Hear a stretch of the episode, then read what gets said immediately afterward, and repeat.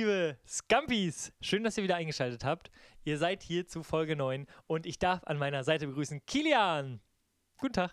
Kommt aufs, kommt aufs Tanzparkett, liebe Scampis. Wir haben den Jazz-Dance vorbereitet. Äh, hallo Matti, na? Guten Tag, wie geht's dir? Gut, äh, mir ist gerade aufgefallen, ich habe überhaupt keine Ahnung, was Jazz-Dance ist. Boah, das ist so ein Ding, ne? Es gibt so viele verschiedene Tanzrichtungen. Ich glaube, die wissen das selber gar nicht. Ich war mal beim Line Dance. Was ist das denn? Das ist das mit so Einhaken das und so ist, im Kreis? Äh, und so? was, was, was man aus so Cowboy-Filmen kennt. Was man im Wilden Westen gemacht hat. Man hakt sich so ein und hat dann diese schweren Stiefel und dann macht man da ordentlich eine Kesse Sohle aufs Parkett. Also ja, Da wird im Saloon so ein einer Ding- weggetanzt. Weißt du, bei Tanzen wird auch wirklich jedes Körperteil rausgepickt und ein neuer Tanz dazu äh, entwickelt. Bauchtanz, Ja. Stepptanz, dass es noch keinen Augenbrauentanz gibt oder so, ist komisch. Genau. Und Bauchtanz und Stepptanz haben eine ganz große Gemeinsamkeit. Es ist nur cool, wenn man es richtig, richtig gut kann. Ja, stimmt. Davor ist es einfach wahnsinnig uncool. Weißt du, wo das andersrum ist? Beim Tischtennis oder beim Jonglieren. Wenn du das zu gut, oder wenn das richtig, aber da gibt es so einen Grad zwischen so, du hast zu viel Zeit in was investiert, was du nicht so ganz gut kannst. Ja, wenn du so, du kommst mit lässig cool mit deinem Mathebuch zu der Steintischtennisplatte, die für knapp 500 Euro dahin versendet wurde. Ja. Nur Versand, wissen wir ja jetzt. Richtig. Und dann steht da einer, der hat so, so, ein, so ein Spray auf seinen Tischtennisschläger und haut da richtig mal so einen Topspin und du schlägst mit deinem Mathebuch dagegen und der Ball landet sonst wo. Da denkst du auch wirklich, ja, äh, ciao. Keine Lust mehr.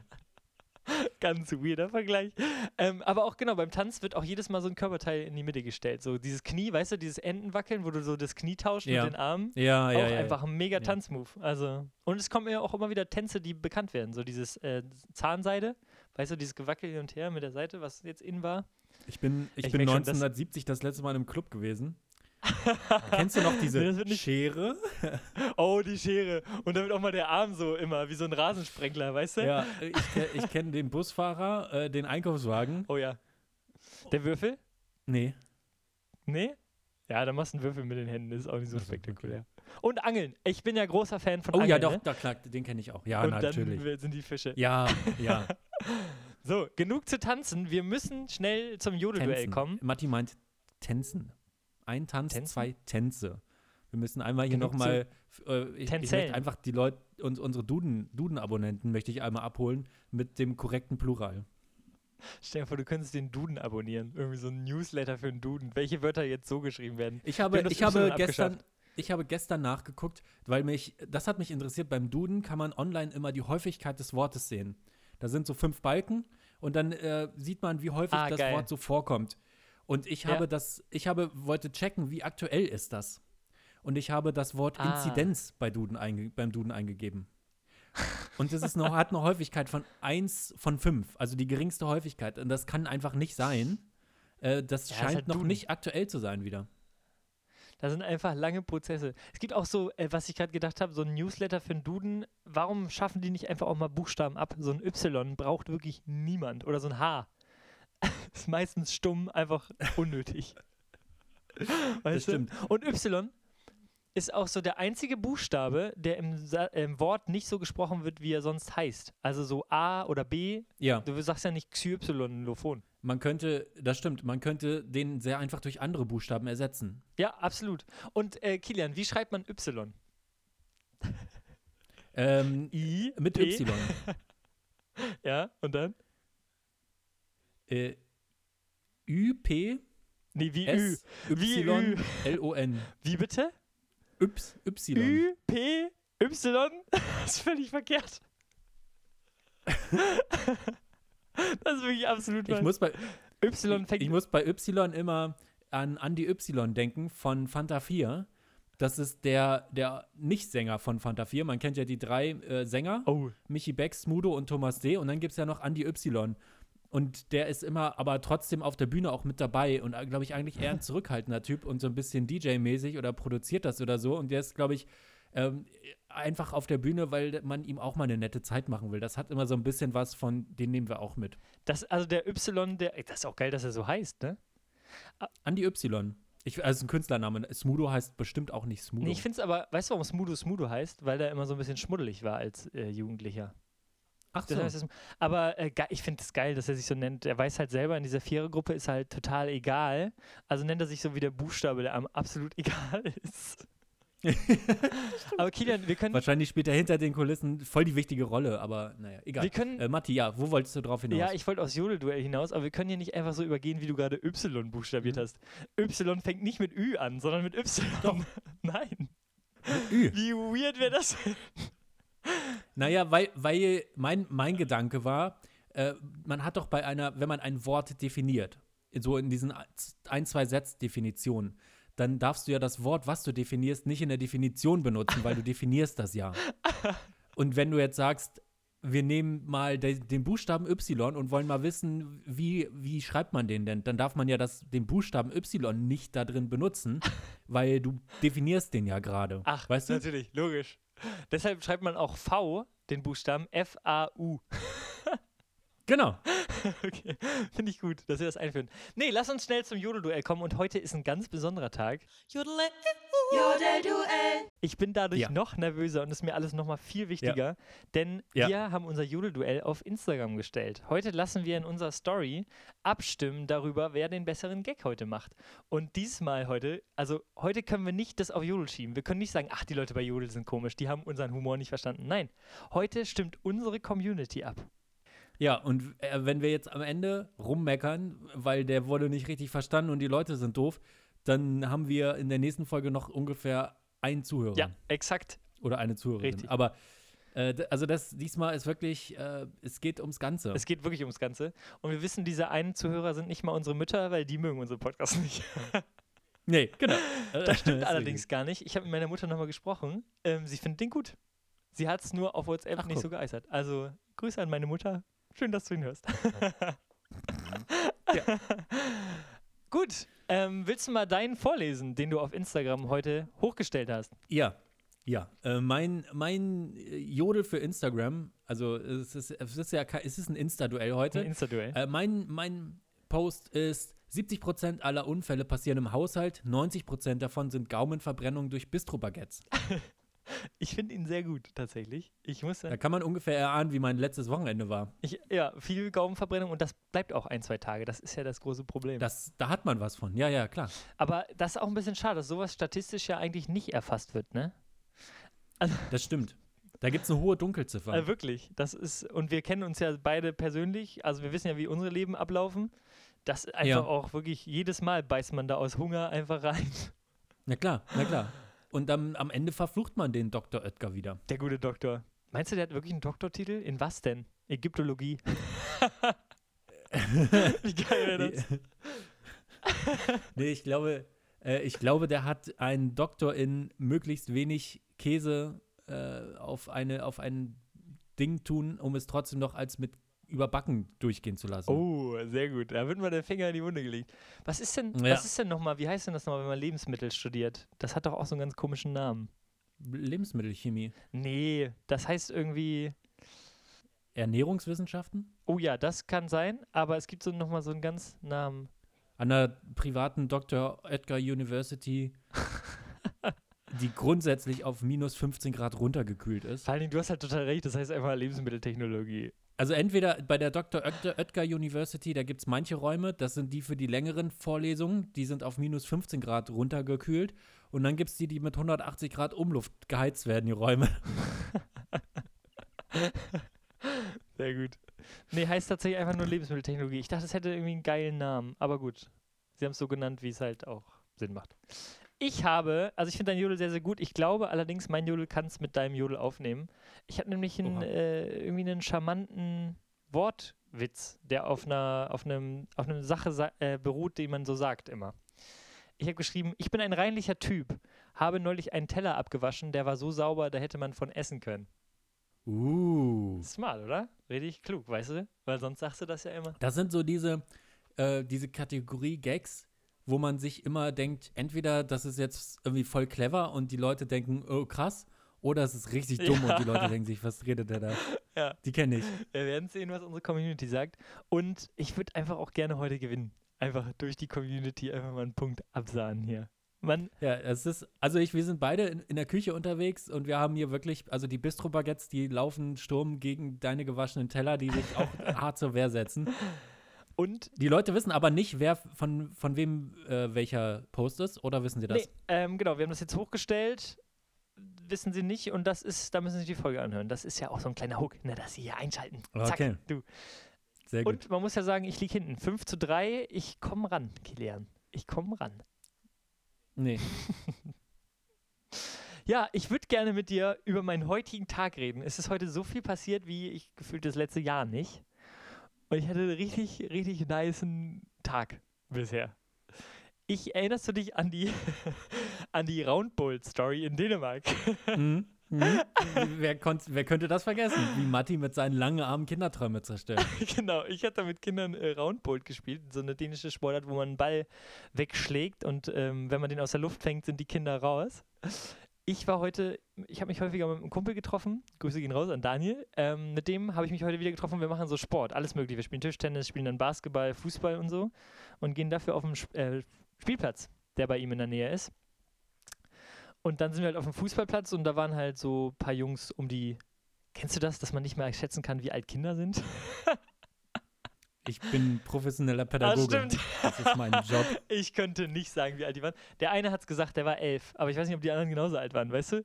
Ich habe wirklich, die hätte sechs sein können, der hätte auch 14 sein können, keine Ahnung. In der Range, keine Chance. Dabei, Also irgendwo, irgendwo über drei, sagen wir mal. ja, und War, hatte keine Windel mehr. das ist eigentlich auch absurd, ne? Weil da verändern die sich ja noch am meisten. Bei Erwachsenen kann ich es aber jetzt mittlerweile besser schätzen als bei Kindern. Auch komisch. Auf jeden Fall. ist das eine schwierige These? Weiß ich nicht. Auf jeden Fall haben wir erst, haben die uns halt gefragt, ob wir mit denen Fußball spielen wollen und irgendwie wirkten die auch nett. Und das muss man jetzt auch mal dazu sagen, wenn die den Podcast hier hören, ne? Dann, es waren wirklich richtig nette Jungs. Die waren so sozial, die haben jeden mitspielen lassen. Und mit elf ist das ja, glaube ich, nicht gut. Die kommen jetzt bald in die Pubertät, werden wahrscheinlich scheiße. Aber die waren richtig nett. und die haben uns gefragt, ob wir mit Fußball spielen können. Und da haben wir uns total zurückgehalten, war total ausgeglichen. Wir waren auch in einem Team. Und dann meinte einer von denen, äh, wollt ihr mit uns Völkerball spielen? Und dann meinten wir, klar. Okay, krass. Und was war Völkerball? Äh, in deren Sinne, äh, die Idee war, die stellen sich alle in die Mitte, wir stehen außen auf beiden Seiten des Platzes und werfen die ab. ich habe heute Kinder mit voller Wucht abgeworfen. Du, ich habe auch ein bisschen aufs Gesicht gezielt. Ich sag's, wie es ist. Nein, Nein Quatsch. Du Ja. hast, also du bist, du bist auf einen Spielplatz gegangen als erwachsener Mann Ja. mit einem anderen erwachsenen Mann. Also ihr seid zumindest zu Fuß gegangen, nicht mit einem Van, hoffe Weißt ich. du, was das Schlimme ist? Ich hatte auch einen Baseballschläger mit. Ach du Scheiße. Und dann geht ihr dahin auf diesen Spielplatz, Ehrlich? ohne auch Kinder zu haben oder irgendwie Ja. einen Grund zu haben, auf den Spielplatz zu Doch, wir gehen wollten äh, schon Oh, Sport machen. Und werft Kinder mit Bällen ab. So, das fasst es zusammen. Ich habe auch zu meinem Kumpel gesagt, ähm, du, wenn wir jetzt Prominente wären, dann wäre das jetzt ganz schlechte PR, wenn wir da mitspielen. weißt du? Waren da, waren da Eltern auf diesem Spielplatz? Ja. Aber nicht die Eltern von den Kindern, darauf haben wir schon geachtet. Nein.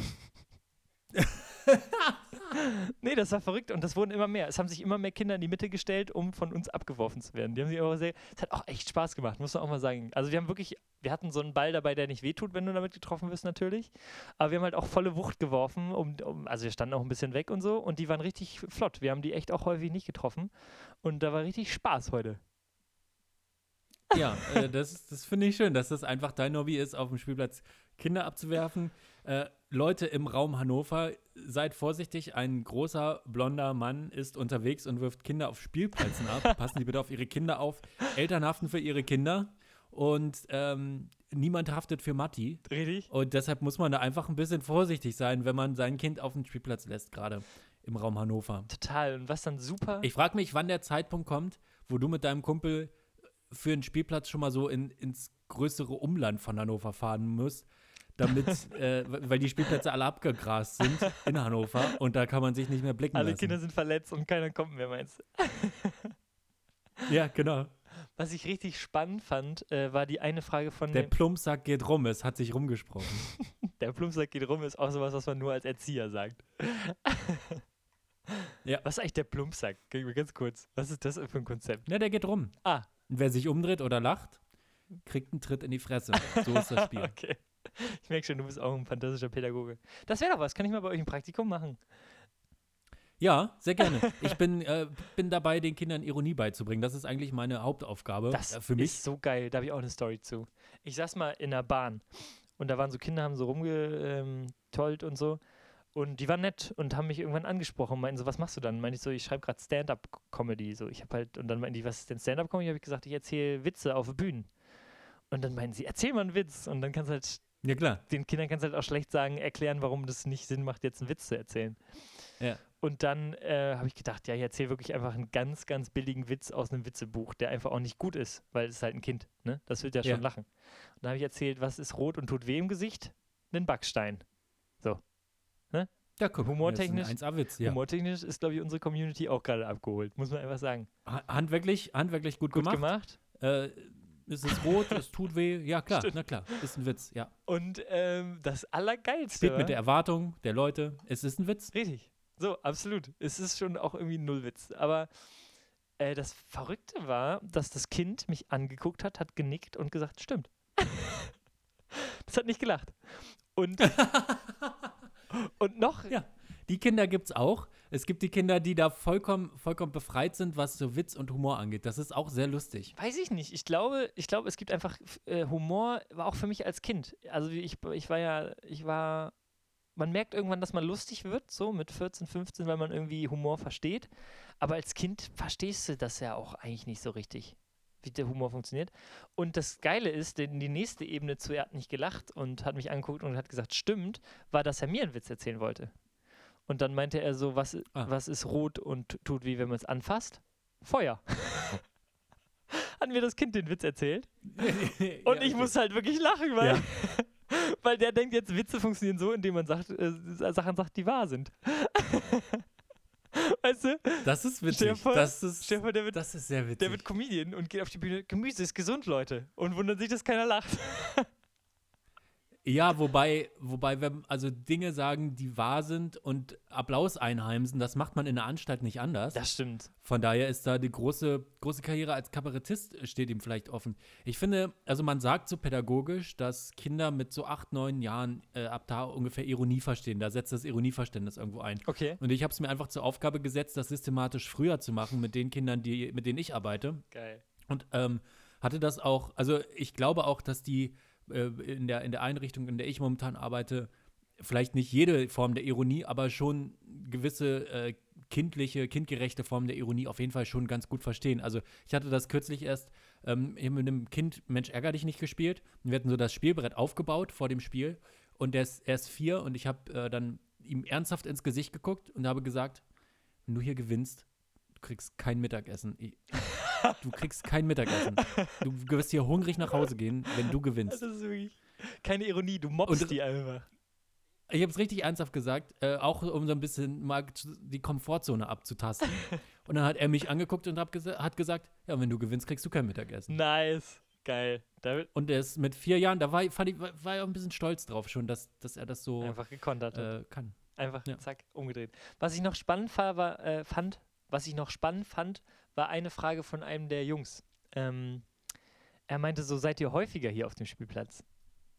Fand ich, ne? weißt du? Fand ich eine richtig gute Frage. Und dann mein Kumpel so, nee, wir sind hier eigentlich nie. Und ihr? Und er hat gesagt, ja, wir sind hier jeden Tag. Und da war- dachte ich so, krass, das ist deren Kosmos, weißt du? Das ist deren Ja, hattest du das als Kind nicht, den einen Spielplatz und so, wo man jeden Tag war? Ja, und das fand ich so spannend. Nee, hatte ich nicht. Ich war als Kind, ich bin halt auf krass auf dem Land aufgewachsen. Wir hatten auch keine Nachbarn so. Wir hatten einen, äh, wir hatten einen, so. wir hatten einen richtig tollen Garten. Wir hatten einen, ah, das ist verrückt. Wir hatten eine Wippe, wir hatten eine Rutsche, wir hatten zwei Boote. wir hatten eine Sandkiste, Krass. wir hatten eine Sandkiste, die war ein Boot und noch so ein Rennboot, wo du rein konntest. Wir hatten ein Netz, ein Kletternetz, was auf so ähm, Pfählen, auf so, also mein Vater war Strandgutsammler, also hat immer den Müll vom Strand mitgenommen. natürlich, Na klar. natürlich war mein Vater. Strandgutsammler. Ähm, so, ähm, Wir, wir kennen die Sammelleidenschaften, das ist jetzt keine große Überraschung. der hat, Lena Meyer Strandgut hat er gesammelt. wie lange hast du über den nachgedacht? Das ist ein, äh, den, der, ist ehrlich gesagt geklaut aus einem Sp- Videospiel vom Neo-Magazin, aber egal. Okay. Äh, nee, wir hatten da ganz viele Fender und Tampen und auch ein Netz, ein Fischernetz als Kletternetz. Tampen? Tampen. Tampen von den Tampentreckern? Tam, Tam, Tampentreckern? Nee, vom, vom Boot. Ja, Will von den Wilhelmsburger Tantentrecker. Kennst du die nicht? nee. nee. Das ist der Ständigchor bei Inas Nacht. Ah, okay. Ja, nee, wir hatten so ein Kletternetz, was riesig war, in die Bäume gehängt. Also wir hatten richtig, äh, richtig viel. Und deshalb waren wir häufiger auch mal bei uns so mit Freunden, aber ich hatte nicht so einen Spielplatz, wo man hingeht, so ein öffentlich. Das ist vielleicht dann so ein, so ein Stadt-Land-Ding. Also ich bin ja in der Stadt groß geworden und bei uns war das dann so, dass man sich einfach, es, es gab diese Punkte, wo man sich nicht verabreden musste, um sich dort zu treffen, sondern man ist einfach hingegangen und irgendwer war schon da. Also wir hatten das in, äh, im Winter natürlich, wenn Schnee lag. Damals lag noch Schnee, als ich Kind war. also regelmäßig. Okay. Und dann hat man sich, ist man einfach mit dem Schlitten auf den, auf den kleinen Hügel hier gegangen und äh, da waren dann auch andere Leute, die man kannte, also andere Kinder. Und wenn eben kein Schnee lag, dann und vor allem so im Sommer, Frühling und Herbst, dann waren wir auf dem Schulhof. Äh, also wir sind von der Schule nach Hause, am Mittag gegessen, Hausaufgaben schnell gemacht und sind wieder auf den Schulhof, um da Fußball zu spielen. Das war dann in, neben der Schulzeit oder nach der Schulzeit war das einfach ein Spielplatz. Und da haben wir dann eben Fußball gespielt.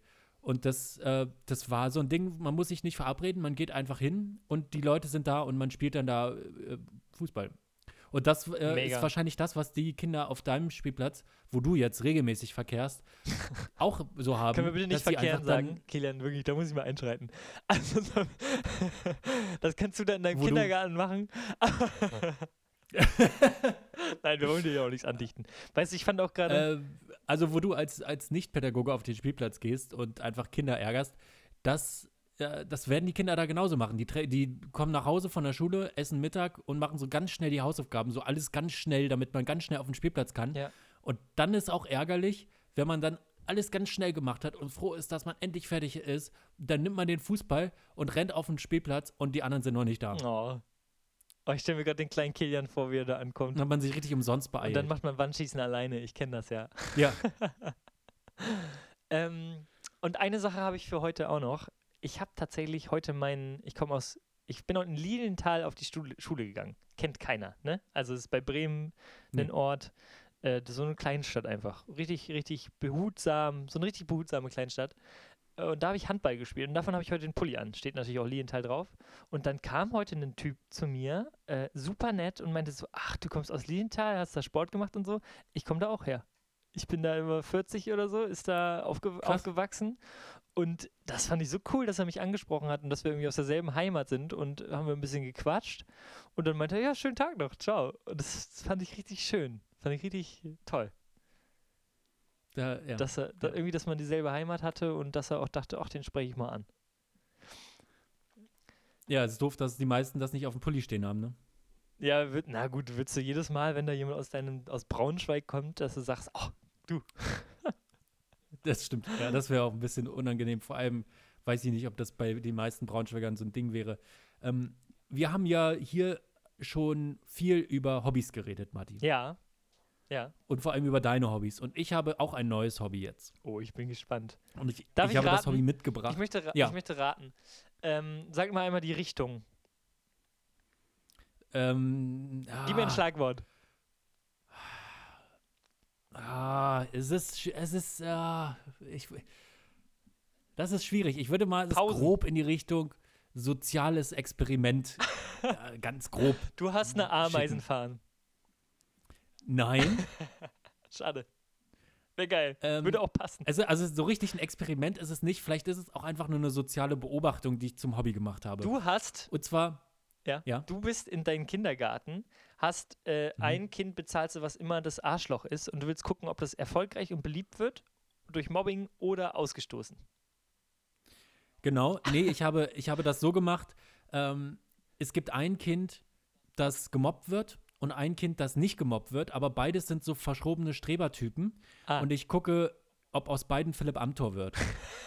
oh Gott. Okay, nee, was ist dein neues Hobby?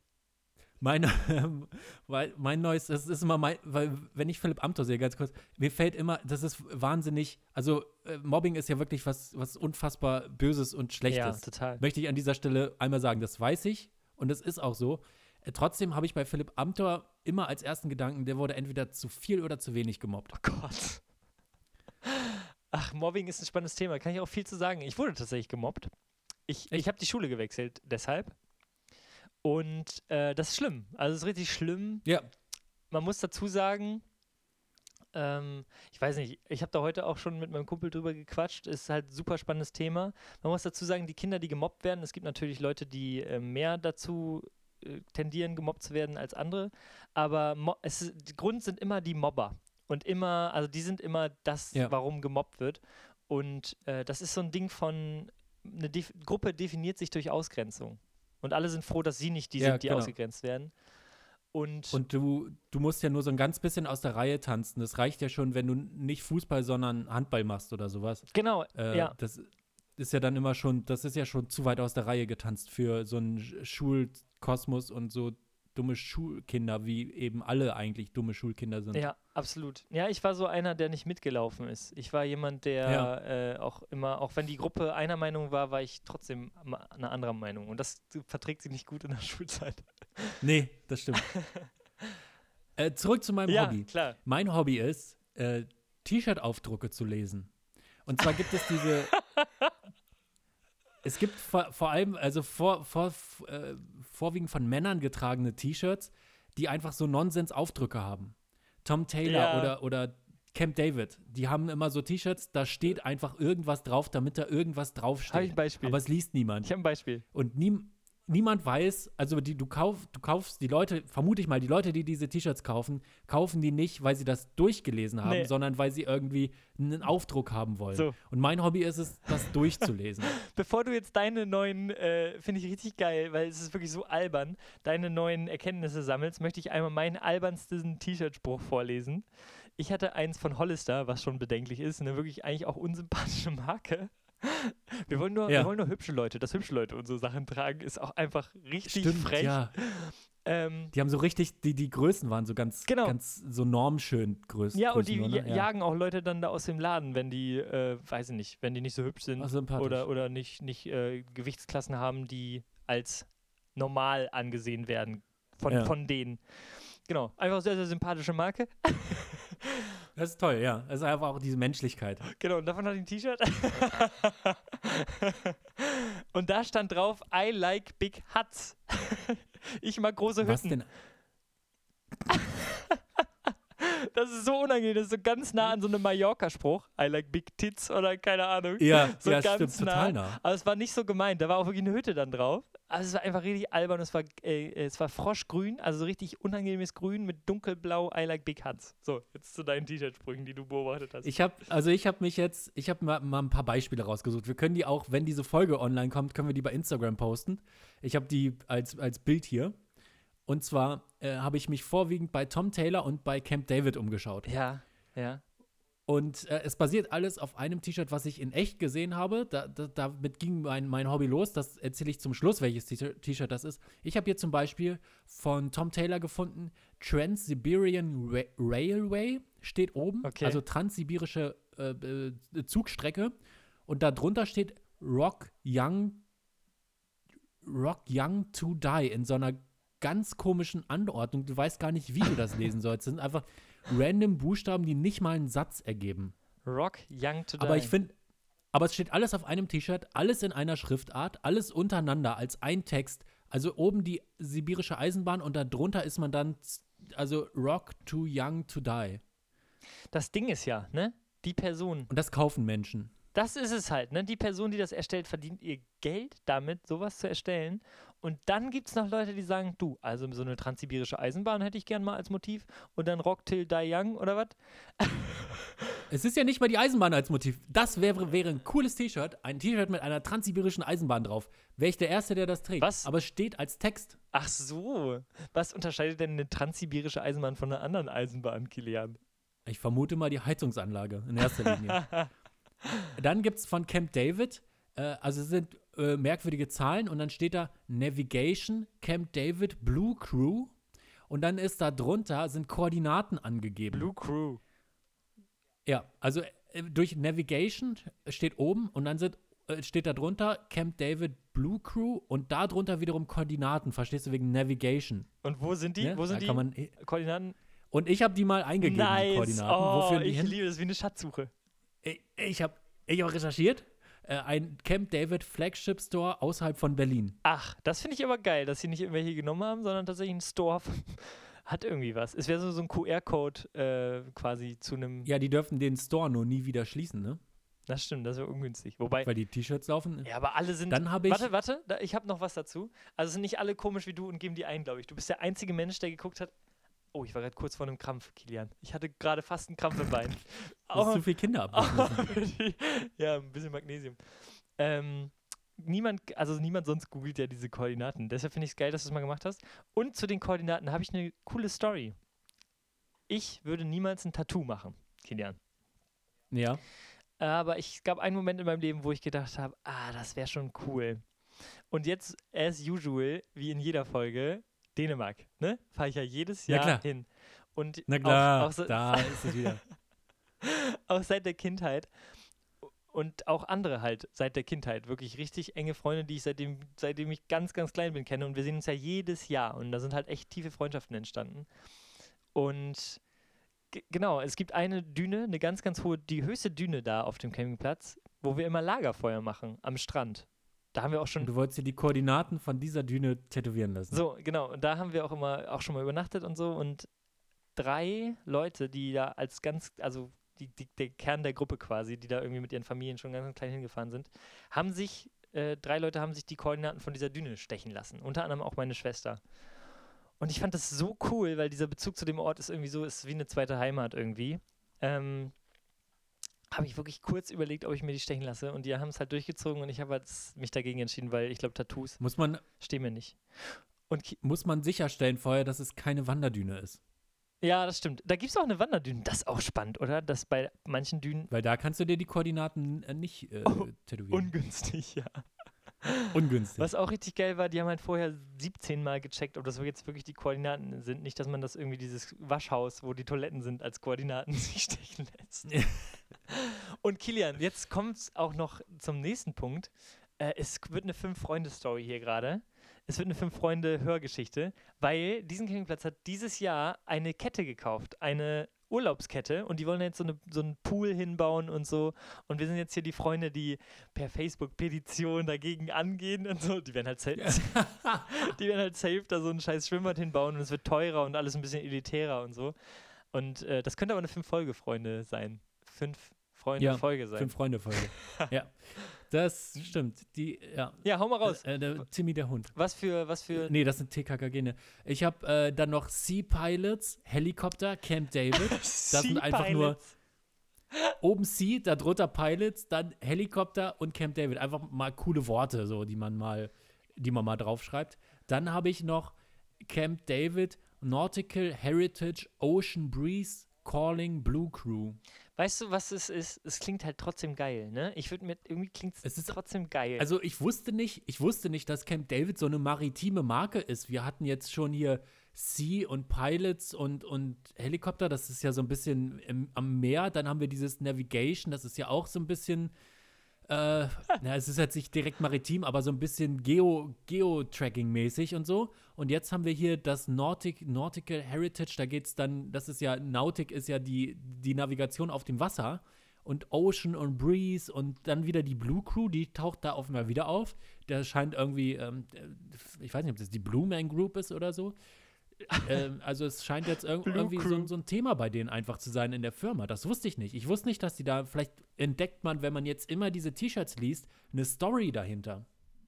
das wäre geil, Weißt oder? du, dass da einer, dass da eine Geschichte Piraten. erzählt wird, richtig, wenn man die in der richtigen Reihenfolge zusammenlegt, so eine Kollektion oder so. Müssen wir vielleicht Dieter Bohlen mal fragen, ob der da genaueres Ein weiß. bisschen wie mit den Mauerms, weißt du, wo diese Hologramme in der Verpackung einge. Ja, ja, ja, genau, klar, die Hologramme kennen wir alle.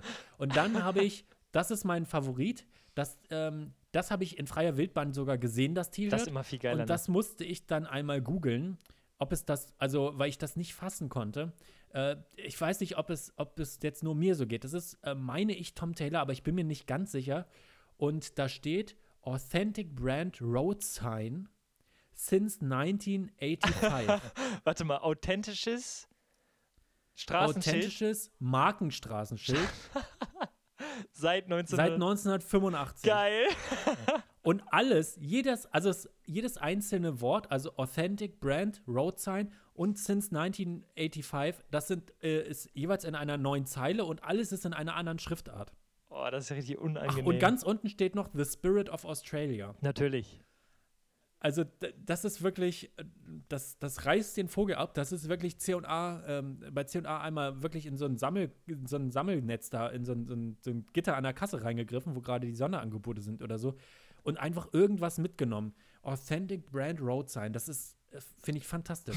dass man das einfach so auf der Brust trägt. Andere machen ja sich da entweder ganz viele Gedanken, dass sie da gar nichts haben wollen, oder man kauft so Merchandise und hat dann da irgendwie äh, natürlich äh, Taylor Swift oder sowas. Natürlich. Oder ich habe gerade, ich habe gerade ein Rocket Beans Pullover oder äh, T-Shirt an oder so, Geil. dass man sich da so ein bisschen Gedanken macht. Äh, aber nein, man kann auch einfach Authentic Brand Road sein. Es ist einfach so generischen ein Symbol mit Wörtern. Weißt du, was das Geile Geht ist? Du musst das ja nur auf Englisch machen und es funktioniert. Das ist ja auch so mit Songtexten, ne? Deutsche Ja. Songtexte klingen sehr schnell sehr schmalzig. Auf Englisch auch so Sexismus und so. In englischen Liedern nimmt, nimmt man das gar nicht mehr so wahr. Candy Shop, da wird einfach mal stimmt. mitgesungen. I take you to the Candy Shop. Ja. You lick my Was lollipop. du ja mit den Kindern auf dem Spielplatz machst. also wirklich, in diese Ecke sollten wir nicht gehen, Kilian. Vor allem nicht mit deinem Beruf. also, Und was, was ich besonders toll an dem T-Shirt auch finde, ist dieses ganz stolze Since 1985, weil das ist ja überhaupt keine, Nee, ist das ist ja überhaupt keine Jahreszahl, mit der es sich lohnt anzugeben. nee, wirklich. 1985, was ist das denn? Das ist ja, das ist aber gar nichts.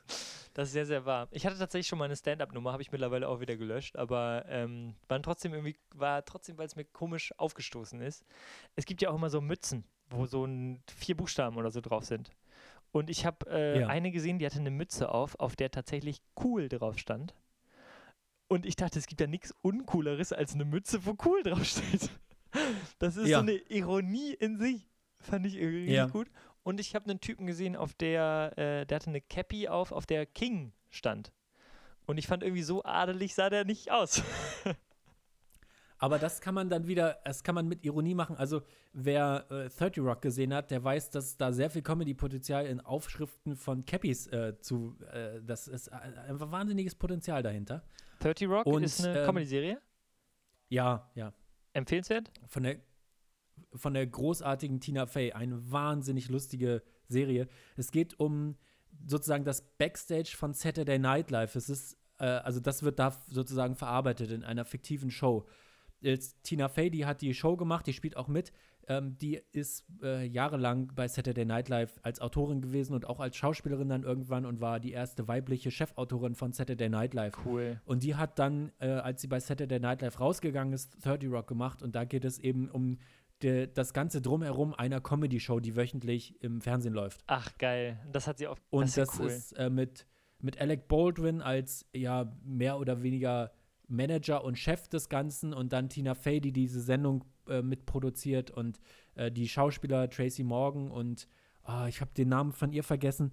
Äh, sie spielt die, ähm, die sp spielen zum Teil auch bei Unbreakable Kimmy Schmidt mit. Da findet, trifft man die hin und wieder mal. Kilian, Und das ist so eine Netflix-Serie, die auch von Tina Fey Kilian, ist. ich weiß, wir verlieren dich gerade so ein bisschen. Jeden Namen, den du gerade Ja. gesagt hast, habe ich noch nie gehört. Du hast Unbreakable Kimmy Schmidt nicht geguckt? Ach komm, das ist ein Klassiker von. Ach wie, das hast du noch nie gesehen, habe ich noch nicht mal gehört, den Namen. Aber wo wir gerade Okay. bei Comedy-Serien-Empfehlungen sind, ich möchte auch meine Lieblings-Comedy-Serie hier nochmal droppen. Ich habe sie schon mal angerissen, aber sie heißt Impractical Jokers und ich habe gesehen, die läuft, sie haben vier Staffeln auf Netflix. Schaut die euch an. Es sind vier befreundete Comedians, die sich immer so Aufgaben stellen. Und es ist wirklich, also wenn du Fremdschämen, ne, ist schwierig. Aber es ist halt Ja. wirklich richtig geil. Zum Beispiel eine Aufgabe war, ähm, sei Essenslieferant, also übergib das Essen und dann lass dir Trinkgeld geben, aber halt die Hand immer weiter auf. Oh. Das ist richtig schlimm. Und die Leute geben dann auch mehr. Die Leute geben mehr. Wirklich. Oh. Richtig schlimm. Naja. Ähm, jetzt, wo du gerade über diese T-Shirts gesprochen hast, ne? Es ist ja irgendwie Marketing und Marken und wir haben vor zwei. Ja, pass auf, lass mich, äh, Ja. lass mich da kurz noch ein, noch kurz was anhängen. Ja. Und zwar bin ich auch ein bisschen darauf gekommen, weil es Wörter gibt, die wahnsinnig cool klingen und dann sehr enttäuschend sind in ihrer Bedeutung. Okay, ja. Zum Beispiel? Und äh, mir sind mir sind zwei eingefallen äh, und über die bin ich dann darauf gekommen, weil es geht ja um Wörter. Authentical Brand Road Sign ist ja Nonsens, aber Ja. das sind irgendwie Wörter, die sehen erstmal ganz cool aus und so. Und es gibt, es gibt Wörter, die sind auch irgendwie, wo man denkt, das wäre was Cooles. Und dann ist es aber doch gar nicht so cooles oder es ist einfach wahnsinnig enttäuschend. Ich habe als Beispiel Splash und zwar meine ich das Festival Splash. Ja. Weil wenn man schon mal auf einem Festival war, ein Festival ist alles, aber kein Splash. Es ist ein, eine meistens sehr heiße, oh ja. trockene Wiese. Ja, das stimmt. Das alles, was an Wasser rundherum da ist, ist nur noch eklig. Also selbst wenn das Festival an einem See ist, innerhalb kürzester Zeit ist da das Wasser eklig. Und es, ist ein, es hat dann nichts mehr mit Splash zu tun, wie man sich das vorstellt, äh, mit so einer Wasserspritzpistole so cool im Garten und alles ist sauber und so, sondern äh, Splash ist da einfach in dem Sinne eine wahnsinnige Enttäuschung als Wort. Das ist sicherlich ein gutes Festival, aber falscher Name. Stimmt. Und das andere Wort, was mir eingefallen ist, ist Lowrider. Weißt du, was Lowrider sind? das klingt echt cool. Nee, keine Ahnung. Lowrider klingt wahnsinnig cool. Ne? Man denkt so, Alter, geil, fuck ich, also es ist irgendwas mit Motorrad und so, ne? Lowrider sind die Packtaschen für Fahrräder, die man sich vorne ans Rad macht. Du Scheiße. Aber vielleicht haben einfach, es gab so ein Marketing-Team, was den Namen geben musste für diese Packtaschen und die waren einfach sehr, sehr gut. Die waren einfach sehr, sehr gut in Namensgebung. Ja, die haben, Die also die haben gemacht. zu gut, zu gut. zu gut. Gemacht. Ja, das ist ein bisschen übertrieben. Ich liebe aber. Vor allem, wenn dann die Firma Ortlieb heißt, was wirklich das uncoolste Wort ist, aber sie verkaufen Lowrider. Ortlieb. Ist auch geil. Ich liebe aber so Worte, Wörter, die genau so klingen, was sie sagen. Weißt du? Ja, So skurril zum Beispiel, Matsch, ja. Horror. Horror ist auch gut, Paradox, kaputt, Ja. Ja, ähm, ähm, Rache finde ich auch super. ja. Oder dumpf. Ja. Mega getroffen. Ja, stimmt. Und es gibt auch, äh, was mich auch, was ich auch mal toll finde, es gibt Menschen, die so aussehen, wie sie heißen. Ich erinnere mich in der. Schule, Meistens Jürgen. Meistens Jürgen, und ich erinnere mich an der, in der Schule, da hat ein Kumpel, ich weiß den Zusammenhang nicht mehr, aber ein damaliger Kumpel hat zu mir gesagt, ähm, hier dieser eine Boxer, der so aussieht, wie er heißt. Und er meinte Klitschko. Oh, das stimmt. Oh, das Und ist der gut. sieht einfach, der sieht einfach so aus, wie er heißt. Es ist, das, dies ist die perfekte Beschreibung. Stimmt, das ist genial. Naja, ähm, wir haben ja gerade über Marketing und so gesprochen und du meinst diese T-Shirts und so. Wir haben vor zwei Folgen auch schon mal über Marketing gesprochen und wir haben ja einen Telonym-Link in unser Bio. Ja. Schreibt uns da immer gerne, wir freuen uns.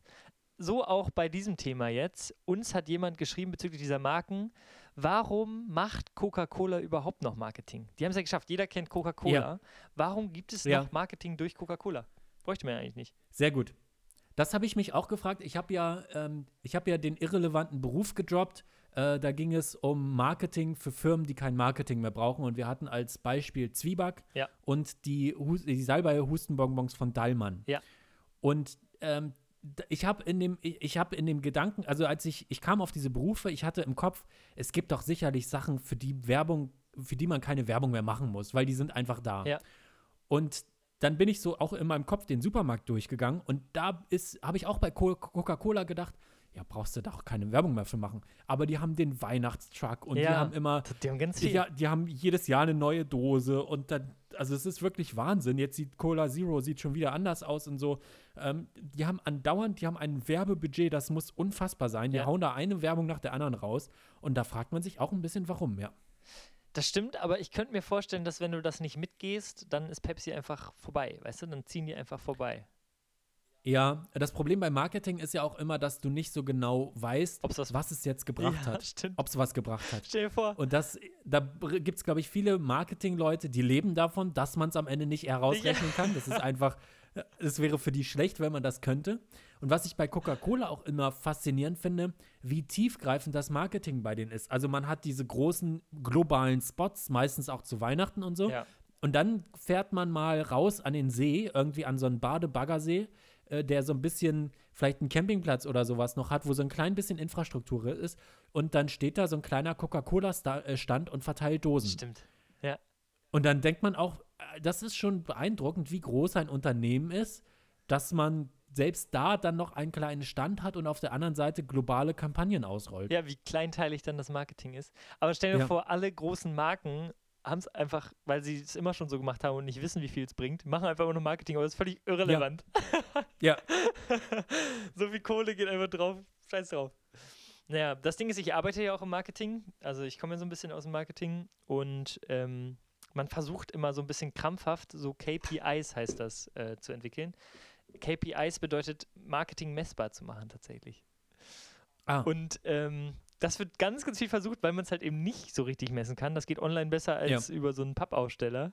Aber es ist schon funny, dass du sagst, so, man kann es ja nicht wissen, und, aber man versucht es krampfhaft im Marketing, dass man es messbar ja, macht. Ja, Und ich kann mir wirklich vorstellen, äh, natürlich gibt es Kampagnen, die sind irgendwie aufsehenerregend und, und da wird die, es geht ja auch darum, eine Marke immer im, im Gespräch zu halten. Ja, und cool zu bleiben und, und so. nie aus der Vergessenheit geraten zu lassen. Ja. Und wenn jetzt Coca-Cola keine Werbung mehr macht, aber Pepsi macht weiter Werbung, dann sind die Leute nur noch mit Pepsi konfrontiert und nicht mehr mit Coca-Cola. Und das wäre dann vielleicht doof für die Marke oder so.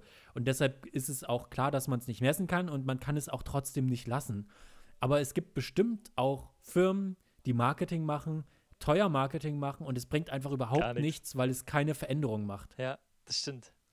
Ähm, da würde ich gerne auch nochmal anknüpfen an dieses Themenschicken. Also wie gesagt, schickt gerne über Tel Telonym, heißt das in unserem Profil, uns Themen. Und äh, eine Person hat geschrieben, dass wir mal über schwarzen Humor sprechen sollen. Und das finde ich ein super interessantes Thema, weil wir ja, Ja. als Stand-Up-Comedians uns zwangsläufig auch irgendwie damit beschäftigen müssen, ne? was wir auf der Bühne Ja. erzählen, wie weit wollen wir gehen und so. Und auf der anderen Seite halt auch so eine Inside-Sicht vielleicht auch tatsächlich dann haben. Und was auch spannend ist, wir gehen da, Ja. wir haben da, glaube ich, unterschiedliche Herangehensweisen. Ne? Also für die Leute, die uns auf einer Bühne noch, sein, ja. noch nie gesehen haben, ich bin absolut das Gegenteil von schwarzem Humor auf der Bühne. Ich bin Du abs bist sehr clean. absolut gute Laune und viel gut Humor. Du äh, würde ich mal einordnen, nicht. Also du legst häufiger auch mal die Gags, da wird der Finger in eine Wunde gelegt und auch Themen angesprochen, die mal ein bisschen tiefer gehen. Ja, So, ja. ähm, bevor wir jetzt tatsächlich über die Diskussion und unsere Meinung zu schwarzem Humor einsteigen, würde ich gerne noch einmal so eine theoretische Einordnung vornehmen. Ich habe mich damit tatsächlich auch im Studium so ein bisschen wissenschaftlich auch auseinandergesetzt zum Thema Humor. Und ich würde einmal äh, humortheoretisch erzählen, wie Humor funktioniert. Ähm, Humor arbeitet häufig über einen Bruch, über etwas Unorthodoxes, irgendwie was Komisches. Und deshalb funktioniert schwarzer Humor, weil Dinge gesagt werden, die sonst nicht gesagt werden. Also man bricht mit gesellschaftlichen Normen. Würdest du das genauso einordnen? Ja. Ja. Man bricht mit, er ja, also ein Witz ist ja an sich immer ein Bruch mit einer Erwartung oder nicht immer, aber meistens. Ja. Und in diesem Fall ist dann eben diese Erwartung geht da oder in dieser Erwartung ist eben noch ein bisschen mehr im Sinne von, dass da auch eine gesellschaftliche Norm gebrochen wird. Nicht nur die Erwartung, sondern es schießt noch darüber hinaus sozusagen. Genau. Äh, und ich würde einmal auf erster Ebene mit dir diskutieren wollen, wie deine persönliche Meinung zu schwarzem Humor ist und ob du ihn magst. Und auf zweiter Ebene dann, was du okay findest. Also diese Diskussion, wie weit Humor gehen darf. Ja, also ich finde, ich benutze schwarzen Humor und äh, ich versuche das dosiert zu machen, bis auf bei einem Auftritt im Braunschweig, über den wir schon geredet haben. Ja. Nee, es ist ein, es ist ein bisschen, ähm, es ist eine harte Waffe und die muss man sehr dosiert einsetzen. Wenn man die, wenn man die ganze Zeit durch dieses Horn bläst, dann ähm, ist das auch nicht so gut. Es reicht äh, so ein, zwei Schockmomente, das kann mal ganz cool sein und dann wieder aufs reine Lachen zu gehen, weil das ist ja das, was dann in dem Fall nicht stattfindet, meistens, sondern es ist immer so ein, boah, das hat er nicht gesagt. Aber so ein befreiendes Lachen ist da meistens nicht dabei. Und ähm, Ja. deshalb muss man da so ein bisschen vorsichtig sein, was die Dosierung angeht. Das ist, glaube ich, das, was ich da am. Und das, deshalb finde ich es nicht per se gut oder per se schlecht, Ja. sondern es geht äh, um die Dosierung und natürlich geht es auch um Geschmack, weil eben beim, beim schwarzen Humor sich die Geister teilen. Nee, wie sagt man? Die st- streiten die sich, die Geister? Die, Geist Oder teilen die, die sich? Geister splitten sich, sagt man, glaube ich, ab jetzt. Da wird ja der, da wird ja der, der Fuchs in der Pfanne verrückt, ich nur. Da steppt der Wolf. da, steppt der, da steppt der Wolf. Der sogenannte Steppenwolf. Natürlich. Ähm, auf jeden Fall äh, ist das natürlich etwas, wo, wo man sehr schnell äh, ein, ein, eine, eine Geschmacksgrenze, eine Geschmacksgrenze erreicht. Und dann muss man eben auf der einen Seite als Comedian, der, dieses, der diese Waffe einsetzt, damit klarkommen, dass man hier eben Leute massiv auch manchmal verstört oder, Mhm. ähm, oder eben einfach schockiert und das nicht, die das nicht lustig finden, sondern einfach nur schockierend, was ja an sich erstmal nichts Gutes ist. Ja. Und äh, man muss andererseits aber eben auch als Publikum dann schon im Kopf haben, okay, das ist jetzt nicht mein Geschmack. Das heißt aber nicht, dass es per se nicht lustig ist, Ja. sondern andere könnten es vielleicht lustig finden. Und das ist auch immer bei schwarzem Humor etwas, äh, ob man betroffen ist oder nicht. Das zählt zum Beispiel auch immer dazu. Wenn man Ja. äh, Witz über etwas, über etwas Schlimmes macht und da sind Betroffene im Publikum, können die in der Regel darüber nicht so gut lachen wie Leute, die nicht betroffen sind. Manchmal auch gerade deshalb können sie gut lachen und die andere haben, anderen haben so ein bisschen falsche Zurückhaltung, das gibt's auch. Oder vielleicht richtige Zurückhaltung. Mhm. Aber äh, man, man gerät, immer bei manchen Leuten an eine Schallmauer und bei manchen nicht. Ich bin tatsächlich, ähm, meine Meinung geht in die Richtung, in die du auch gehst. Äh, ich finde schwarzen Humor manchmal zu, zu einfach. Es ist halt einfach dieser, Ja, dieser ein, auch, einfache ja. Stilbruch, der finde ich nicht handwerklich nicht gut gemacht, ist kein guter Gag. Wenn man das mit etwas Ja. verknüpft, also mit einem anderen Gag noch verknüpft, finde ich es teilweise super, weil dann kommt einfach noch eine Ebene hinzu. Du hast zum Beispiel einen Mega-Gag über Negrophilie. Ähm, willst du ihn einmal, Ja. willst du ihn einmal erzählen? Ja, also in dem, in dem Gag, äh, in dem Bit geht es darum, ich wundere mich, warum man im Hubschrauber einen Helm trägt. Schon mal eine mega Beobachtung, finde ich. Also, das ist, halt, das ist halt wahr. Weil ja in einem Hubschrauber nichts schief gehen kann, wo man am Ende durch einen Helm gerettet wird. Ja. Es, man, es gibt keinen Unfall in einem Hubschrauber, wo man am Ende dasteht und sagt, boah Mensch, gut, dass ich einen Helm aufhatte. Richtig. und dann ist eben mein Fazit daraus, einen Helm im Hubschrauber zu tragen, ist, als würde ein Nekrophiler ein Kondom tragen. Es schützt erstmal niemanden, aber dafür ist es nicht so kalt. Und, und das Witzige ist halt, also man muss dazu sagen, so ein Gag äh, funktioniert auf einer Bühne anders als in einem Podcast, ne? Also eine Stand-up-Nummer jetzt in einem Podcast zu erzählen, finde ich stark, dass du es gemacht hast, finde ich super. Ähm, man muss dazu sagen, bei dem Gag lachen viele schon, bevor du deine Punchline wirklich sagst. Ja, ja. Und äh, das zeigt halt auch, dass dieser Stilbruch irgendwie schon witzig ist. Aber ich finde den super. Also das ist handwerklich, finde ich, richtig gut gemacht und es wird irgendwie so eine zweite Ebene eingezogen. Ähm, Und der funktioniert auch nur richtig gut, wenn das Material vorher nicht schon wahnsinnig schockierend war. ah, okay. Ja, ist spannend. Weil dann der, der Bruch mehr ist. Ja. Der, und weniger erwartbar ist. Ja. Und nochmal zu deinem, ähm, was du gerade gesagt hast, dass halt Leute, die betroffen sind, meistens nicht so viel darüber lachen. Äh, ich müsste, ist das Ziel doch, sollte das Ziel doch sein, dass die noch mehr darüber lachen, oder nicht? Also es kommt immer ein bisschen drauf an. Es kommt natürlich auf die Menschen an und es kommt auf äh, den Witz an. Mhm. Bei einem Vergewaltigungswitz Ja. ist es in der Regel so, dass Betroffene, also es ist zumindest die Erfahrung, ich habe keine Vergewaltigungswitze, aber ich, man wird ja damit mal irgendwann konfrontiert, wenn man sich ein bisschen mit Comedy auseinandersetzt. Und meine Erfahrung ist, dass da Betroffene eher nicht so gut lachen können. Wenn man jetzt aber Witze macht über Beeinträchtigte, also über Leute im Rollstuhl zum Beispiel, die Ja. können sich meistens darüber köstlich amüsieren. Es gibt von Kurt Krömer in der Kurt Krömer Show, die, äh, die gab es, die Show gibt es leider nicht mehr, aber gab es eine wunderbare äh, Kategorie, das waren immer so Einspieler, die er gedreht hat mit der Rant Gang. Und da hat er einfach Randgruppen zusammen, also aus, Ah, aus jeder möglichen Randgruppe eine Person genommen. Da war äh, jemand im Rollstuhl, da war jemand blind, da war jemand sehr alt. Äh, also irgendwie, irgendwie Randgruppen, wobei alte Leute in Deutschland keine Randgruppe Nee, sind, das ist genau wirklich nimmt. die Definition von Aber- geiler Randgruppe. Aber es waren halt lauter Leute, die irgendwie gesellschaftlich auffällig sind und Kurt Krömer. Und die haben immer Dinge gemacht. nee, Und dann äh, haben sie zum Beispiel, sie haben zum Beispiel auf einem Boot dieses Spiel gemacht, wo du so ein Post-it auf die Stirn machst und du Ach, musst dann cool. raten, wer du bist. Ja. Und wer gewinnt, darf das Boot steuern. Und da hat die blinde Person gewonnen. das ist doch Das ist einfach wahnsinnig lustig. Ja. Und da können alle drüber lachen und trotzdem hat das ein bisschen was mit schwarzem Humor zu tun. Ja, ich möchte in dem Zuge auch äh, eine Sendung empfehlen, die ich mega inspirierend fand, echt beeindruckend. Die heißt Das Lachen der anderen. Ich glaube, die gibt es noch Ja, in stimmt, der da sieht man es auch, ja. NDR-Mediathek. nee, WDR war es. Okay, WDR. Ähm, da geht tatsächlich ein Comedian, äh, Oliver Polak heißt der, und Mickey Beisenherz, ein Comedy-Autor, eigentlich der bekannteste Comedy-Autor in Deutschland, äh, gehen zu Randgruppen, also kleinwüchsige, ähm, so einem Ökodorf ähm, und informieren sich zwei, drei Tage darüber und machen dann am Ende einen Stand-up-Auftritt über das, was sie die drei Tage, die waren auch bei Nonnen und so und ähm, das Einzige, was das Publikum, also das Publikum besteht nur dann aus dieser Randgruppe, die sie getroffen haben.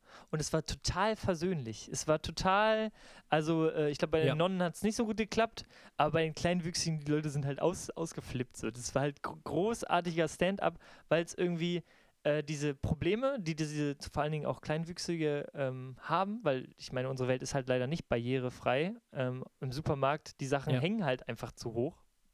Ähm, Ja. Hat er zum Beispiel gesagt, für euch ist ein Supermarktgang kein Supermarktgang, sondern ein Kletterparcours. Und das Publikum Ja. ist ausgeflippt, weil es halt einfach ein sehr guter Gag ist. Äh, Ja. Und, ähm, Und da, da hast man eine Betroffenheit, die dann, äh, die, weil da auch der Kontext da ist. Ja. Das ist halt bei einem Witz auch immer so. Ein Witz funktioniert in der Regel nicht ohne Kontext. Es gibt, es gibt Witze, die funktionieren ohne Kontext. Irgendwelche Tweets, ein einzelner Gag oder was wir im Jodelduell immer machen, das muss ja immer ohne Kontext funktionieren. Ja. Aber vor allem bei so einer Comedy-Show ist in der Regel der Kontext sehr wichtig und der Kontext ist auch die Person, die den Witz sagt. absolut. Du musst diese Person einschätzen können. Deshalb kann ein, äh, eine, ein bekannter Comedian, der sehr, wo, wo, den die Leute kennen, der, zu, der ein Publikum hat und der geht auf die Bühne und weiß, die Leute kennen mich hier. Der kann da anders mit den Leuten arbeiten, als wir, wenn wir auf die Bühne gehen, Total. weil die Leute kennen uns nicht. Ja. Die müssen uns erst kennenlernen. Innerhalb des Auftrittes lernen die uns kennen. Ja. Und deshalb haben wir kein, wir treten erstmal kontextlos auf und müssen auf, in unserem Auftritt, in der Auftrittszeit den Kontext herstellen. Und deshalb kann ich zum Beispiel am Ende diesen Nekrophilie-Witz machen. Ja. Ich könnte damit, glaube ich, nicht einsteigen. Nee, absolut. Das, sagst, Und das kann eben ein, ein äh, Louis C.K., Rest in Peace, ähm, der ist auf die Bühne Rest in gegangen. Peace. Ja, naja. Ja. Im, Im weitesten Sinne. Und er ist auf die Bühne gegangen bei einem, bei einem Special und sein erstes Wort war so Abortion, also Abtreibung. Ja. Das war direkt sein Einstieg. Ja. Und die Leute fanden es lustig, weil sie ihn kannten. Und wissen, dass er nicht gegen Abortion eigentlich, also da keine problematische Genau. Meinung hat. Ja. Ja. Das ist äh, Dachte, super spannend. Weiß ich nicht. Ich möchte noch mal zu dem, weiß man nicht mehr, man hat sich ein bisschen gehört in ihm, ne? Der hat auch sehr viele Witze über, über Ornanieren gemacht und die meinte er dann doch ernst. Also man weiß es nicht. Aber im, im Prinzip ist der Kontext dann die Person auch. Was bei vielen Shitstorms, die Leute kriegen, auch vergessen wird. Dass es Ja. immer auf die Person ankommt. Ja. Ich möchte noch mal zurück zu dieser Kernfrage. Wir haben jetzt unsere Meinung dazu gesagt und so. Ähm, ich möchte noch mal tatsächlich auf den Kern der Sache gehen und äh, wie weit Humor gehen darf. Diese Diskussion ist auch so ein bisschen albern, weil natürlich darf Humor alles so. Äh, du darfst natürlich jetzt nicht irgendwas Volksverhetzendes sagen oder so. Das ist natürlich rechtlich nicht okay. Aber grundsätzlich darfst du ja alles sagen in Deutschland, auch auf einer Bühne. Da steckt ja auch nochmal Ja. so ein bisschen Kunstfreiheit dann mit drin und so, was es natürlich Ja. noch nochmal weiter sagt. Aber trotzdem gibt es halt einfach auch rassistische und sexistische Witze. Und da habe Ja. ich jetzt mich nochmal informiert und so und habe tatsächlich auch mal was rausgeschrieben und würde das ja immer so ein bisschen theoretisch aufarbeiten wollen. Ähm, diese Witze sind meistens handwerklich richtig schlecht gemacht, humortechnisch. Ja. Ähm, Ja. Weil es ist einfach dann tatsächlich, es gibt keine zweite Ebene, es ist nur dieser Stilbruch und am Ende bleibt davon nur diese eine rassistische Aussage oder sexistische Aussage. Und ich dachte, am einfachsten kann man das verstehen, wenn ich mal einen Witz mitbringe. Ich möchte mich jetzt schon von diesem Witz distanzieren. ich finde ihn absolut problematisch, aber ich möchte einfach nur, damit man versteht, was wir meinen mit Stilbruch und keine zweite Ebene. Ich werde jetzt einen rassistischen Witz vorlesen. Ich bin gespannt. Okay. Warum hat eine Gasleitung elf Löcher? Weil Juden nur zehn Finger haben. So. Also er, spielt ein bisschen drauf an auf den, äh, auf den Zweiten Weltkrieg, ähm, dass Juden halt vergast, so. vergast wurden. Mm, So, und wenn man, ja, wenn man einfach ja. den Stilbruch wegrechnet, bleibt nur Vergasung von Juden. So. Ja, Und ähm, ich kann auch verstehen, warum so ein Stilbruch dann zum Lachen irgendwie, weil, weiß ich nicht, man will halt sich befreien durch Lachen und diesen Stilbruch einfach weglachen, aber trotzdem ist dieser Witz einfach höchst problematisch, finde ich. Ja, und was man auch immer machen kann, dass es gab mal irgendein, irgendein Shitstorm, äh, ein Comedian hat einen problematischen, ich glaube, es war, entweder war es rassistisch oder sexistischen Witz gemacht. Ja. Ich, ich glaube, es war sexistisch.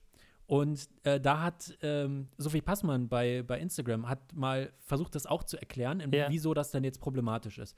Und ich fand das ganz gut, was sie gesagt hat. Sie hat nämlich gesagt, man muss so einen Witz mal kürzen, indem man sich am Ende fragt, warum ist das lustig? Ja, Und bei einem rassistischen oder sexistischen Witz zum Beispiel wird man am Ende, wenn man sich fragt, warum das lustig ist, immer auf zum Beispiel ein Vorurteil kommen. Ja. Oder ein Klischee oder eine Erniedrigung oder sowas, ohne die dieser Witz nicht lustig wäre. mhm.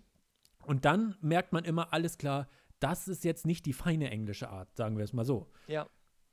Ja, Und das ist eigentlich eine ganz gute Übung, die man, die man mitnehmen kann. Und wenn man dann ähm, einen Shitstorm zum Beispiel, man, man hat das ja auch oft, wir sind alle dabei, uns zu sensibilisieren gerade. Ja. Also vor allem wir alten weißen Männer. Und ist das äh, so? dann ist Ganz es kurz, eben- ist das so? Ich habe das Gefühl, unsere Generation ja. Ich habe das Gefühl, alte weiße Männer nach wie vor. nicht alle, nee, Ja. das stimmt.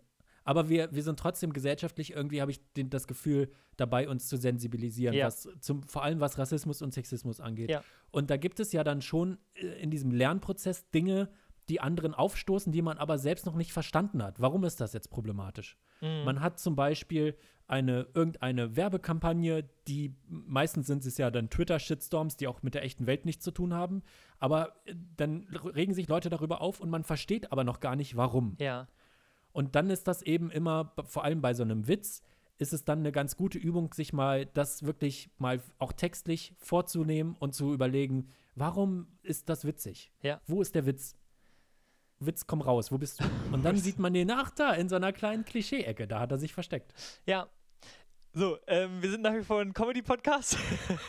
es ging gerade so ein bisschen um Comedy, aber sehr ernst. Ich fand es auch mal schön, dass wir irgendwie inhaltlich in ein Thema eingestiegen sind, nicht nur Gags über Obst. Wobei, da ist man auf sicherem Terrain. Ne? Sire Terrain. Bisher konnten wir noch keinen Shitstorm bekommen. Nach dieser Diskussion vielleicht schon.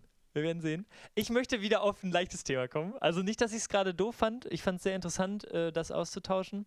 Aber ich habe noch eine Story. Und ich finde sie großartig.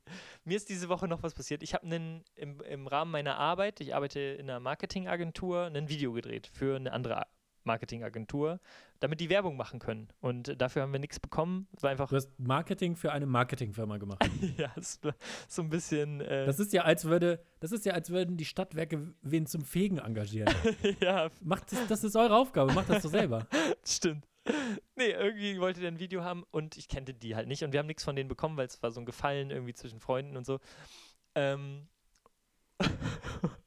und dann zwei Tage später öffne ich Instagram oder eine, eine Kollegin hat mir das gezeigt und es gibt eine Grußnachricht von MC Fitty. Sagt ihr dir was? Ja, na klar. MC Fitty hat sich vor die Kamera gesetzt. Fitti mit dem Ja, Bart. MC Fitty. Fitty. Fitty mit dem Bart. Geile Musik, einfach. Äh, wirklich der Hipster Deutschlands, würde ich mal sagen. Also wenn man Hipster sucht, ist er der Hipster, würde ich sagen. Aber er ist wirklich lustig im Gegensatz zu den meisten Hipstern. ja, ich finde den auch. Und er kann über sich selbst lachen. Wirklich. Ja. ich finde Man vergisst den immer. ja, super sympathisch irgendwie. Und der hat mich gegrüßt. Er hat gesagt, danke Matti für dieses Video. Ich bin Ah, aus geil. allen Wolken gefallen. So, und dann war natürlich Oh, die cool. Frage, woher kennen die MC Fitty? Und es geht. Man kann online, gibt es Websites, auf denen du Promis buchen kannst, dass sie dir Grußnachrichten schicken. Also MC Ja. Fitty hat jetzt einen Huni bekommen, dass er sagt, Matti, geiles Video, mach das weiter so. Finde ich irgendwie richtig cool, dass es diese Das ist, ja, Möglichkeit gibt.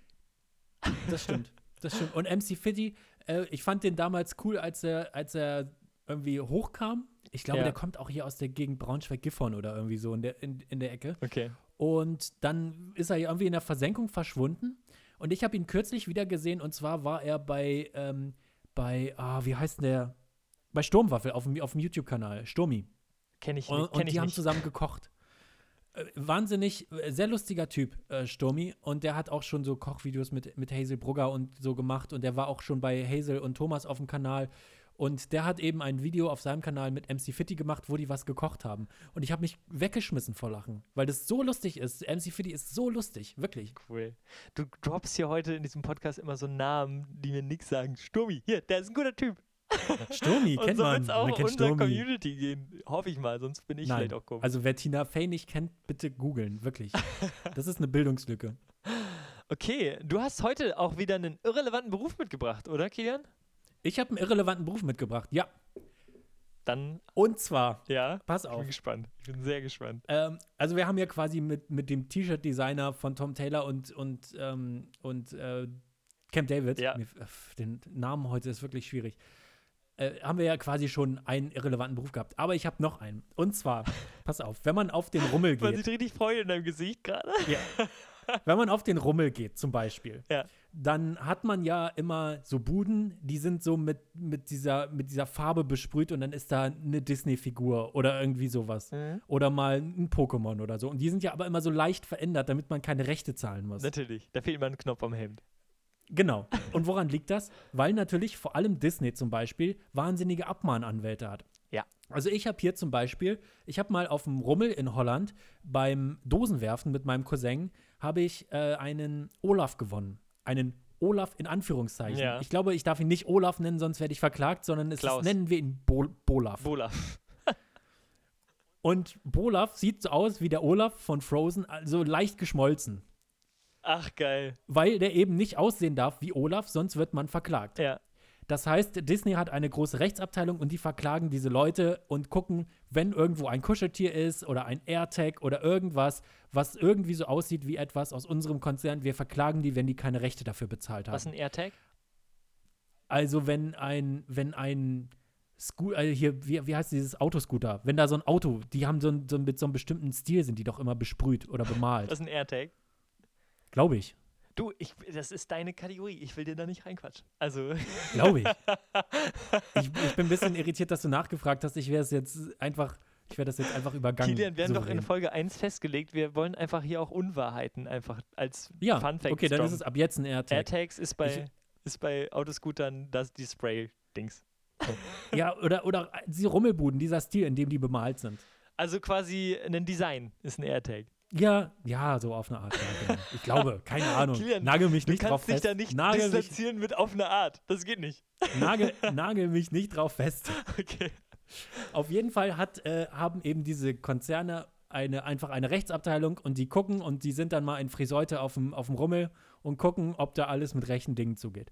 Und Gott. ich glaube, ich habe jetzt eine große Theorie, dass es eine Firma gibt, die auch eine Rechtsabteilung mit An AbmahnanwältInnen hat, die die nicht braucht. Ah, weil niemand das kopieren will, weil es so scheiße ist. Weil niemand wird es kopieren wollen, weil es eigentlich schon selbst eine Kopie ist, und zwar Digimon. Nice. Abmahn, ich glaube, Anwälte. die Abmahnanwältinnen von Digimon abschaffen. Ist ein irre irrelevanter Beruf.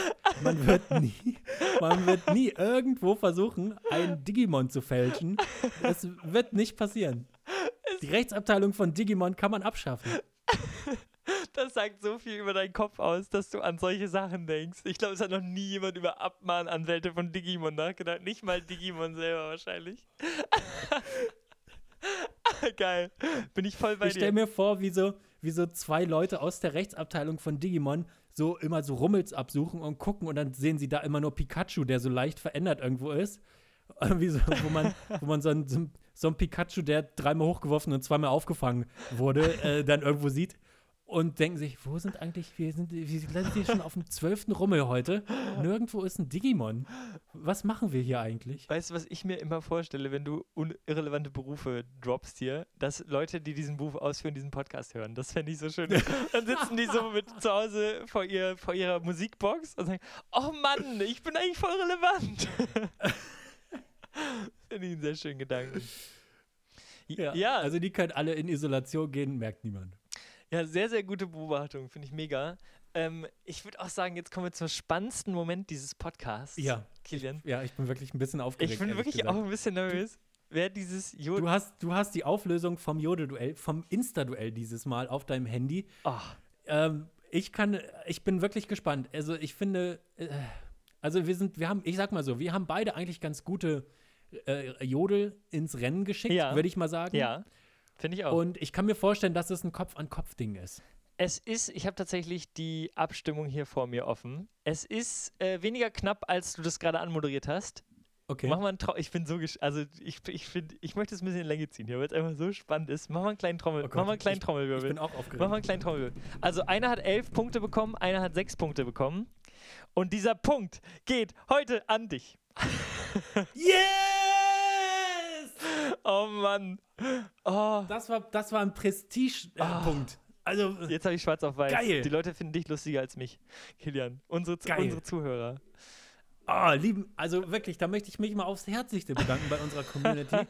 Ihr habt die richtige Entscheidung getroffen. Ah. Das äh, ist einfach auch, einem, wir nehmen immer an einem Sonntag auf und da ist wirklich, würde ich sagen, statistisch die Anzahl an Gaumenverbrennungen auch am höchsten Ja. äh, von allen Wochentagen, Ja. weil das Wochenende da einfach einem am Gaumen noch geklebt. Und ähm, deshalb ist das wahrscheinlich auch ein Timing-Ding. Ah, geil. Ah, das freut mich. ja, ich denke mal, wir werden das nochmal wiederholen. 6 zu Wir sind 3 ein- steht es für dich. Ihr hört einen gebrochenen Matti. Ich habe mir wirklich viel versprochen von. Ich das war ja auch meine Idee. Ich, ähm, ja. Das ist ein trauriger Tag gelernt. Aber ich habe Kinder heute. Komm, geh, Ich habe Ki geh noch mal raus und wirf ein paar ich Kinder hab ab. Kinder abgeschmissen heute. Besser kann es doch nicht sein. ja, ähm, damit würde ich auch gerne jetzt diese Folge schließen. ich freue mich für Es dich. ist richtig, es ist richtig. Matti ist ernsthaft ein bisschen traurig und ich freue mich richtig dolle ernsthaft. Es ist wirklich so. Es ist, es ist kein Scheiß. Das war richtig, das war richtig ein wichtiges Ding für uns beide. Weil wir wirklich, das ist nicht einfach Jodel und irgendwas. Also Jodel ist ja für uns nur irgendwas. Man kennt die Leute nicht. Man kann es immer auf irgendwas schieben. Aber das konnten wir ja in diesem Fall nicht. Genau. Ähm, es, war es war wieder sehr schön, mit dir zu quatschen. Äh, vielen Dank fürs Zuhören, Leute. Nach wie Ja, vor richtig ja. cool. Also, wir sind jetzt schon bei der neunten Folge. Wir machen es einfach schon zwei Monate jetzt. Nächste Woche Jubiläum. Nächste Woche Jubiläum. Zehn Jahre, zehn Jahre Scampis beim Jazz Dance nächste Woche. Und wir haben jetzt mehrere Klopper in dieser Sendung, weil nächste Woche werden wir zu unserer Jubiläumsfolge, zehnte Folge, da bin ich auch wieder gut gelaunt, zum ersten Mal Gäste haben. Richtig geil. Stimmt. Die Nordstadtpolizei ist bei uns zu Gast. Zwei wir müssen uns benehmen. Die Polizei kommt. ein richtig, ein, ja, ein richtig cooler Podcast hier aus Hannover, coole Typen. Ähm, sie waren schon mal in unserer Instagram-Story präsent. Das sind die, die uns Ja. mich im Papprollen ineinander rollen geschlagen haben. Ich freue mich sehr, dass sie kommen. Es wird richtig geil. Zehnte Jubiläumsfolge. Also schaltet auch ein nächste Woche wieder und macht's gut. Bussi Baba. Dieser Podcast ist eine Ninomator-Produktion mit freundlicher Unterstützung von Nina Henke und Marie Scharnhob. Neue Folgen gibt es jeden Donnerstag, überall wo es Podcasts gibt.